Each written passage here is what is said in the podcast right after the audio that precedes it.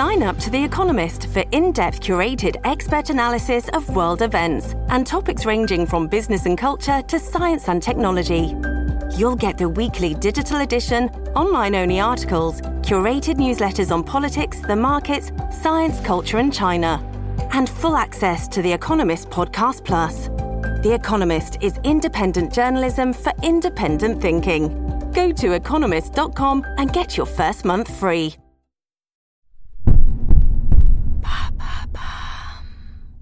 What is the Olympic flame? Thanks for asking. As Japan prepares to host the delayed 2020 Olympics, let's look at one of the game's iconic symbols, the Olympic flame, and how it spreads the values of the Olympic movement. It brings a sense of identity to the Games, much like the Olympic rings and its Latin motto Citius Altius Fortius. Throughout the Games, the flame burns inside the Olympic Stadium, symbolizing the ideals of peace and friendship between people. The flame is a reminder of the games of ancient Greek times, when messengers travelled from city to city announcing competition dates, as well as calling for a sacred Olympic truce. This meant all conflicts ceased, allowing athletes and spectators to travel to Olympia. Of course, in 2021, the coronavirus hasn't agreed to any truce, so the Tokyo Games are being organised under strict measures. Are you saying the history of the Olympics is linked to ancient Greece? That's right. In ancient Greek mythology, Zeus hides fire from humans because they are seen as undeserving of such a sacred element. Only for another god, Prometheus, to steal it and give it to humans as a gift symbolizing knowledge. Even in this day and age, the lighting of the Olympic flame is carried out according to certain protocols, inspired by ancient rituals. A few months before the Games open, the flame is lit at a ceremony in Olympia, Greece, the site of the ancient Olympics. In front of the ruins of the ancient temple of Hera, 11 women representing the Vestal Virgins use a parabolic mirror to concentrate the sun's rays and light the flame. What happens once the flame is lit?